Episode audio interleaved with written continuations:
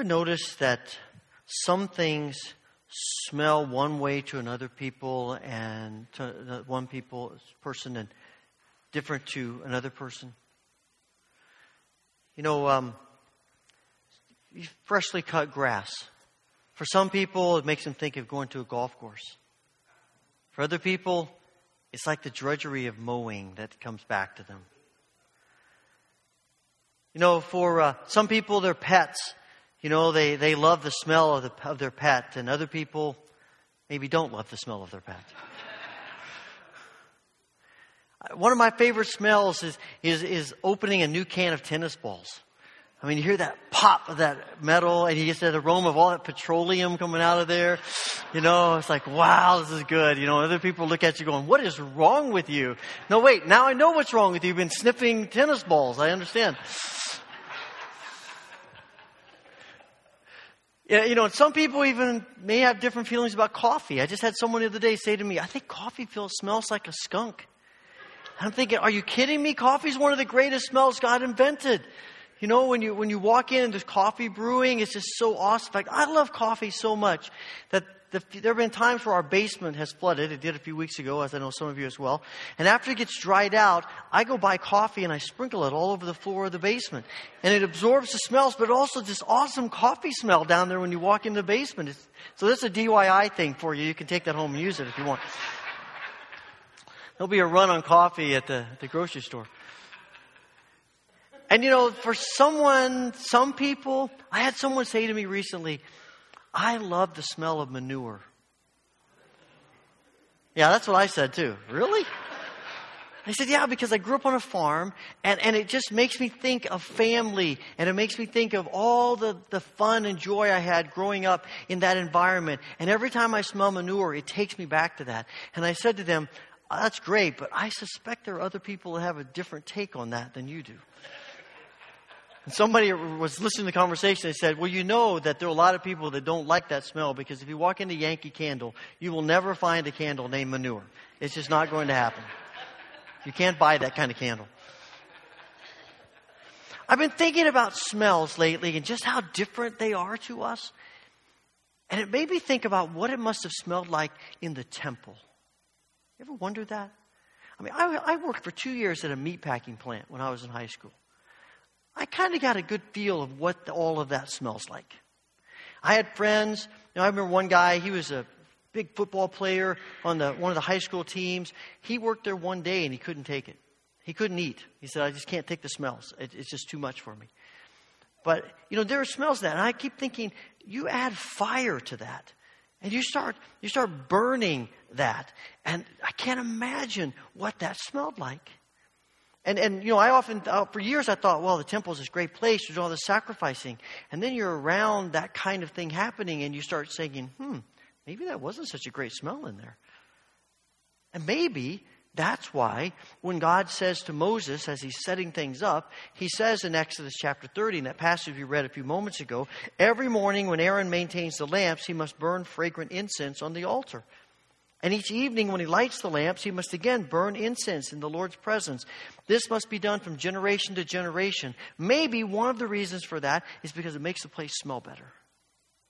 There's another place in Exodus where God says to them, when you come into the, the, uh, the holy place, you burn incense because with incense, if you've ever been around that kind of, of thing happening, there's also this, this smoky kind of haze that's connected to it. And he says it's going to be a buffer to protect you when you're in God's presence. But what really fascinates me is that when we come to Revelation and John's image of what he sees in the heavenly realms, there's incense. Chapter 5 talks about it, and here we see it again in chapter 8. But here it has serves a completely different purpose. In Revelation, John says, I looked, and, and there were there was an angel with a censer burning incense, and the incense was, it says earlier, are the prayers of God's people. And here he says the incense is mixed with the prayers of God's people. And this incense becomes symbolic, representative, a visual of God's people coming and praying and all of our prayers being mixed together.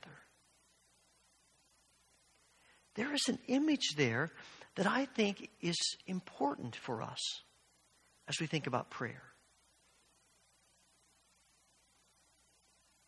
I mentioned to you last week that sometimes when I think about these things, I get some strange ideas. And this week, the idea that came to my mind was an episode of I Love Lucy. Now, I know many of you might not have been alive when that was uh, on television. Some of you were, but you've probably seen reruns of it. If you do a search on the internet for the best episodes of I Love Lucy or funniest episodes or whatever, there, there's a top 10 list, and usually they're about the same. Usually there is the chocolate factory, where Lucy and Ethel go to work in this factory putting chocolates into boxes and trying to prove to their husbands that they can do it, and the conveyor belt starts going faster and faster, and they can't keep up, and they start stuffing the chocolates in their blouse and in their mouths, and you know, it's just chaos. Of course, almost all of her episodes end in chaos. And another episode is Lucy wants to do a TV commercial. And so she is given the opportunity to do a TV commercial for this, this tonic product, Vitameatavegamin. I'm going to say that once because I, I practice, I've been practicing that. Vitameatavegamin.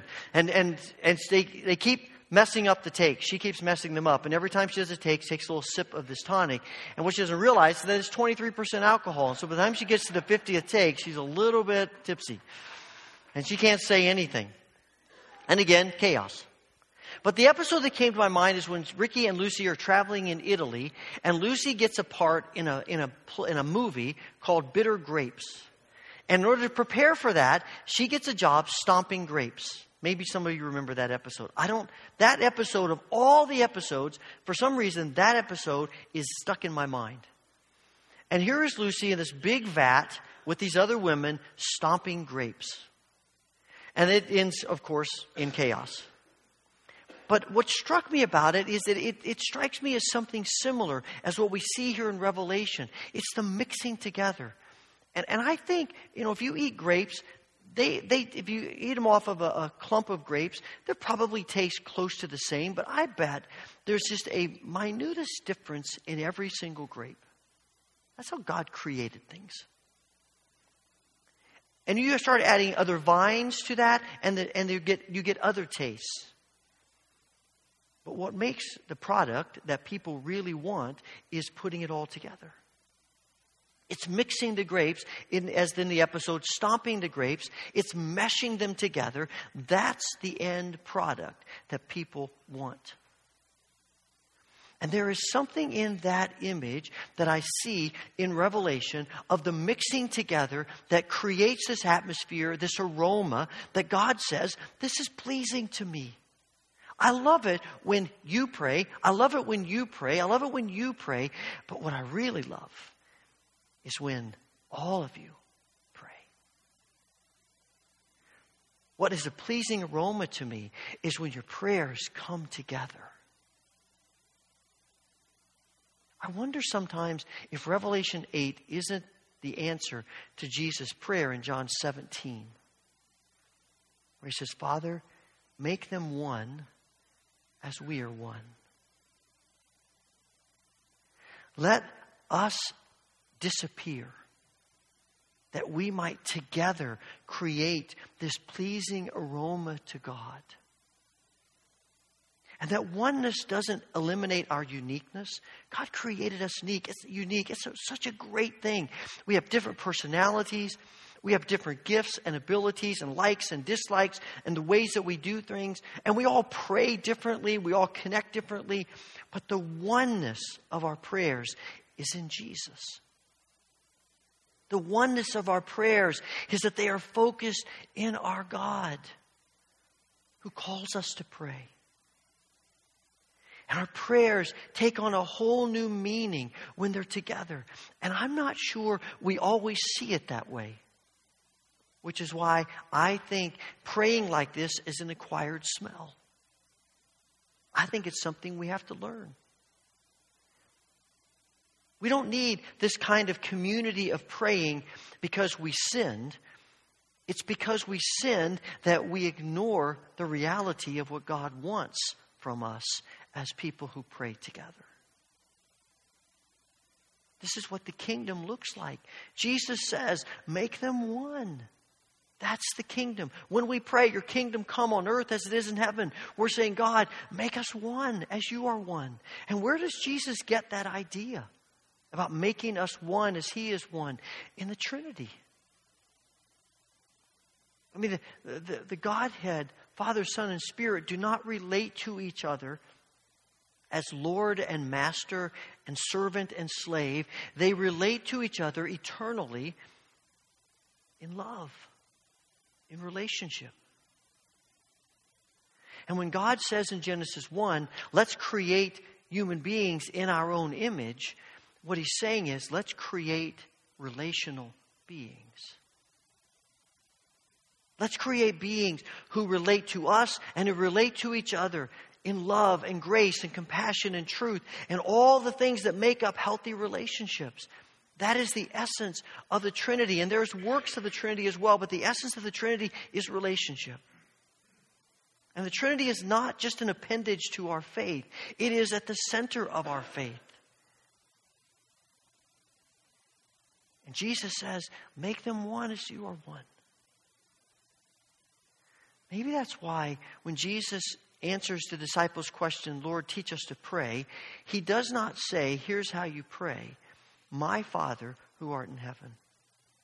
Give me this day my daily bread. Forgive me my debts as I forgive my debtors. Lead me not into temptation, but deliver me from evil. But instead, he says, Our Father who art in heaven.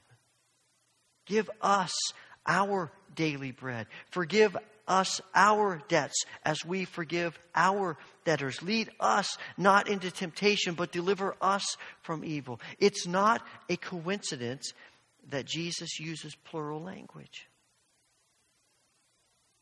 There is something in that teaching that, that reveals to us the essence of, of, the, of the ultimate purpose of our prayers, and that is that we would know God's will together, that we would want God's will together, His kingdom to come together, that our prayers would be blended together in the grace of God to be a pleasing aroma to Him. And it's so easy because it's been ingrained in us to think otherwise. To say, well, that's great, but it's really about me. If I just have me and Jesus, I'm good. And the gospel keeps telling us me and Jesus is important, but that's not good. That's not enough. It's bigger than that, it's wider than that, it's more than that. Because if it's just me and Jesus, I don't really have to think that much about other people. And the gospel is about us loving God and loving others. And in this kingdom oneness, our focus together is on Jesus. John Wesley said that the end of, of human existence is not justification by faith, it's perfect love. I mean, when the kingdom is established as God intended it, it's perfect love. And he goes on to say, because we weren't created for a courtroom. We were created for a family. We weren't created even as citizens for citizenship. We were created for sonship and daughtership. It's about relationship. As I was pondering this, the thought that came to my mind is, is um, a practice that you may have differing opinions about when you were in school or are in school you get you're in class, you're doing well, you're working hard, the grades are coming in, and you're pleased with that, and and, and it's it's really progressing in a good way, and you get down to the last two three weeks of class, the third, the last part of your grade. And it's a big part, it's 50% of your grade, and you realize that that part of your grade is a group project. And you're like, if you're if you're an overachiever, you can hear the groans going through the class as you say that, right? And, and nobody really says this, but they're thinking, I don't want that slacker to influence my grade. Right? I mean, and, and, and I understand that, you know, because we work hard, we've done what we can do, we, we have given ourselves to this, and, and we are we're making good progress, and now I have now my grade is contingent on how well these people do their job. And I know these people. Can I have different partners? Sometimes you might ask, right? And we struggle with that. Because we're convinced that our greatest successes are what we do on our own by ourselves. We value independence so much. And I've been pondering this. I'm not sure independence is a biblical word. Freedom is a biblical word. I'm not sure independence is. Because ultimately, to be holy is not to be so good that we are independent from God, but that we are ever more dependent on God and on each other. And that's the nature of the kingdom. In some ways, you could say the kingdom is this great, big, huge group project. That's why it's an acquired smell because it doesn't come naturally to us. And I think one of the struggles that we have with group projects in general when we're sitting in a classroom is because we're afraid it's going to affect our grade. And everything's about the grade. I understand that. We want a good grade. Grades are important. And I wonder if maybe we transfer that over to our walk with Jesus and something in the back of our minds is thinking ultimately it's about what kind of grade I'm getting from God. What am I accomplishing? How successful am I? How much am I getting done? How valuable am I? And we use all these metrics to, we put these metrics into God's mind about how He's going to evaluate us. When all the while He is saying, it's about relationships. I mean, I don't know how Paul could be any more clear than he is in the 13th chapter of 1 Corinthians. When he begins by saying, if you do all of the greatest things in the world, if you accomplish the most amazing things in the world, but you don't have love, it is meaningless and useless. Because it's not about success, it's not about accomplishments, it's about relationship. And once the relationship is in our minds where it should be, then we find that the success and the accomplishments can follow. We just have a tendency to turn the thing around.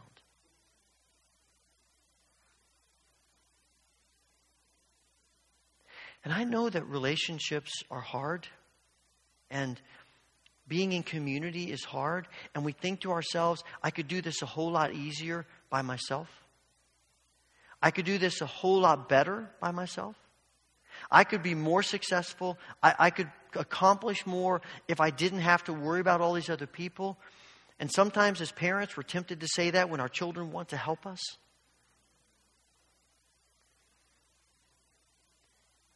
And then I think about if I think about the kingdom as a group project, there is no one who had to put the brakes on in order to be a part of the group more than Jesus did. I mean, you talk about working with slackers, right? And I'm not even talking about the 12 disciples. I'm just looking at us, right? I mean, Jesus could have done anything, everything as quickly as in the blink of an eye. He could have solved all the world's problems. He could have finished it, period, done. But that's not the way God works. It's not the way, I mean, look at God's work through the, through the centuries, from the very beginning. God wants relationship with people, and He is willing to even pull back the reins on what He can accomplish to have that kind of relationship with us. And He calls us to have that same kind of relationship with each other as being created in His image. It's almost as if God is, is loath to do anything by Himself, He wants people. And what I find fascinating is when I begin to understand that and I begin to grasp that, then the relational element of the church takes on a different dimension. And it, and it doesn't mean that, the, that the, the difficulties aren't still there and the, and the hurdles and the battles and the struggles, but I begin to see that when there are successes, when there are celebrations, they're so much better. You know, there, there have been times through the years when you know, I, I have watched my favorite team win uh, some kind of championship or, or something won. I remember in college watching Indiana win the basketball championship, and I was sitting down the basement. Nobody, none of my friends cared about it, and I was down there watching them win this championship and, you know, celebrating by myself. And it was fun, but, you know, I was by myself. But a couple of years ago, when the Cubs were in the World Series, hadn't won the World Series for 100 years or more, and John and Andrew are huge Cubs fans, and I didn't used to be, but I became one because of them. And so we were sitting down in Andrew's apartment, and the game went to extra innings, seventh game of the World Series. This is it. This is for all the marbles. Are they going to be able to break that curse that's on them and win the World Series? And when the final out was made and they won, we just exploded. And we jumped into each other's arms and we danced around Andrew's living room and we fell on the couch and, you know, and, and we rolled around and yelled and screamed and, and it was so much better celebrating together. I could have been home, but it was so much better being together. And we were just talking about it the other day. And somehow, if we could get that into our minds, that, that the, the relationship of the church. I'm, maybe that's why Psalm 133 says how pleasant and beautiful it is when God's people live together in unity. God is blessed by that. It's a pleasing aroma to God. And I don't think our prayers are any different. That we find joy in connecting our prayers with other people's prayers. We find joy in praying with and for each other and praying together for the needs of our lives and our world. When we first started, the first year we did the, the prayer vigil, we were kind of talking through things, and, and some people were asking questions about it. Of course, it was brand new, and, and some people said, Well, do we have to come to the prayer room when we sign up, or can we just pray at home? And we decided that if it's at all possible, even if it's in the middle of the night, coming to the prayer room is better. That's our goal. That's what we really want.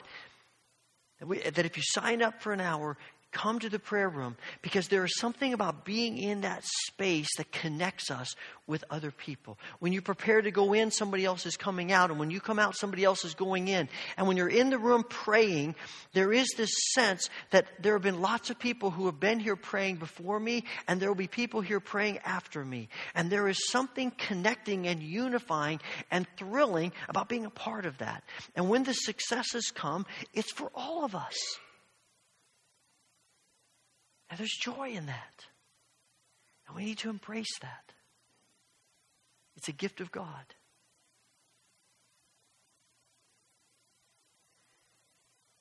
The beginning of chapter 8 of Revelation says that it's the opening of the seventh seal. It's different from all the other seals.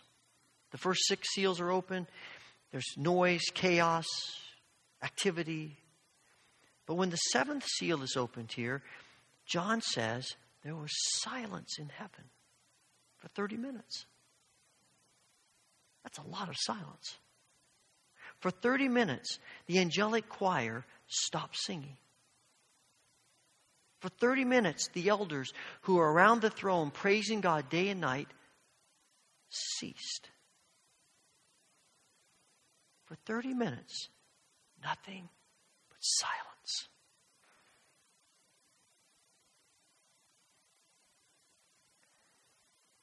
No one really knows why. There are theories about it, but John doesn't tell us. But I wonder. I wonder if those 30 minutes of silence are a time set aside for God's people to pray. To pray for God's will to be done on earth as it is in heaven for pray to pray for God's kingdom to come on earth as it is in heaven, to speak words of gratitude and thanksgiving to God, to bring their prayers all together in one place, and after they're done, the angel picks up the censer and, and fills it with their prayers and mixes it with the prayers of the saints to the ages, and it becomes this pleasing aroma to Almighty God. And I'd like for us to try that this morning. We won't do 30 minutes, three or four minutes. I suspect it might feel like 30 minutes. But what I'd like for us to do is to spend three or four minutes in silent prayer. We're going to put the prayer of confession. Well, you actually you have the prayer of confession in your bulletin. We're not going to pray that. Uh, we're not going to pray that together out loud. We're just going to let you pray that in silence. You may want to look at the back of the bulletin where there is the missions moment and there's the persecuted church and there are a number of prayer concerns. You can think about what Don shared earlier. There may be other things on your mind today. But we're going to take about three or four minutes of silence to offer our prayers together to God.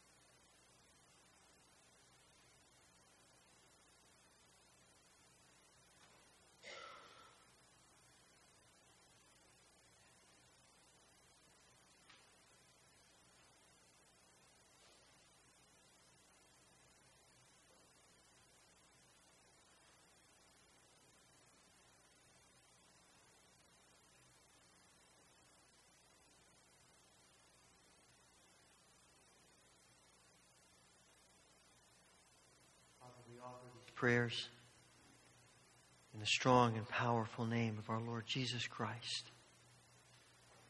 Remembering the prayer that he taught his disciples to pray Our Father, who art in heaven, hallowed be thy name. Thy kingdom come, thy will be done on earth as it is in heaven. Give us this day our daily bread, and forgive us our debts as we forgive our debtors. And lead us not into temptation, but deliver us from evil. For thine is the kingdom and the power and the glory forever. Amen.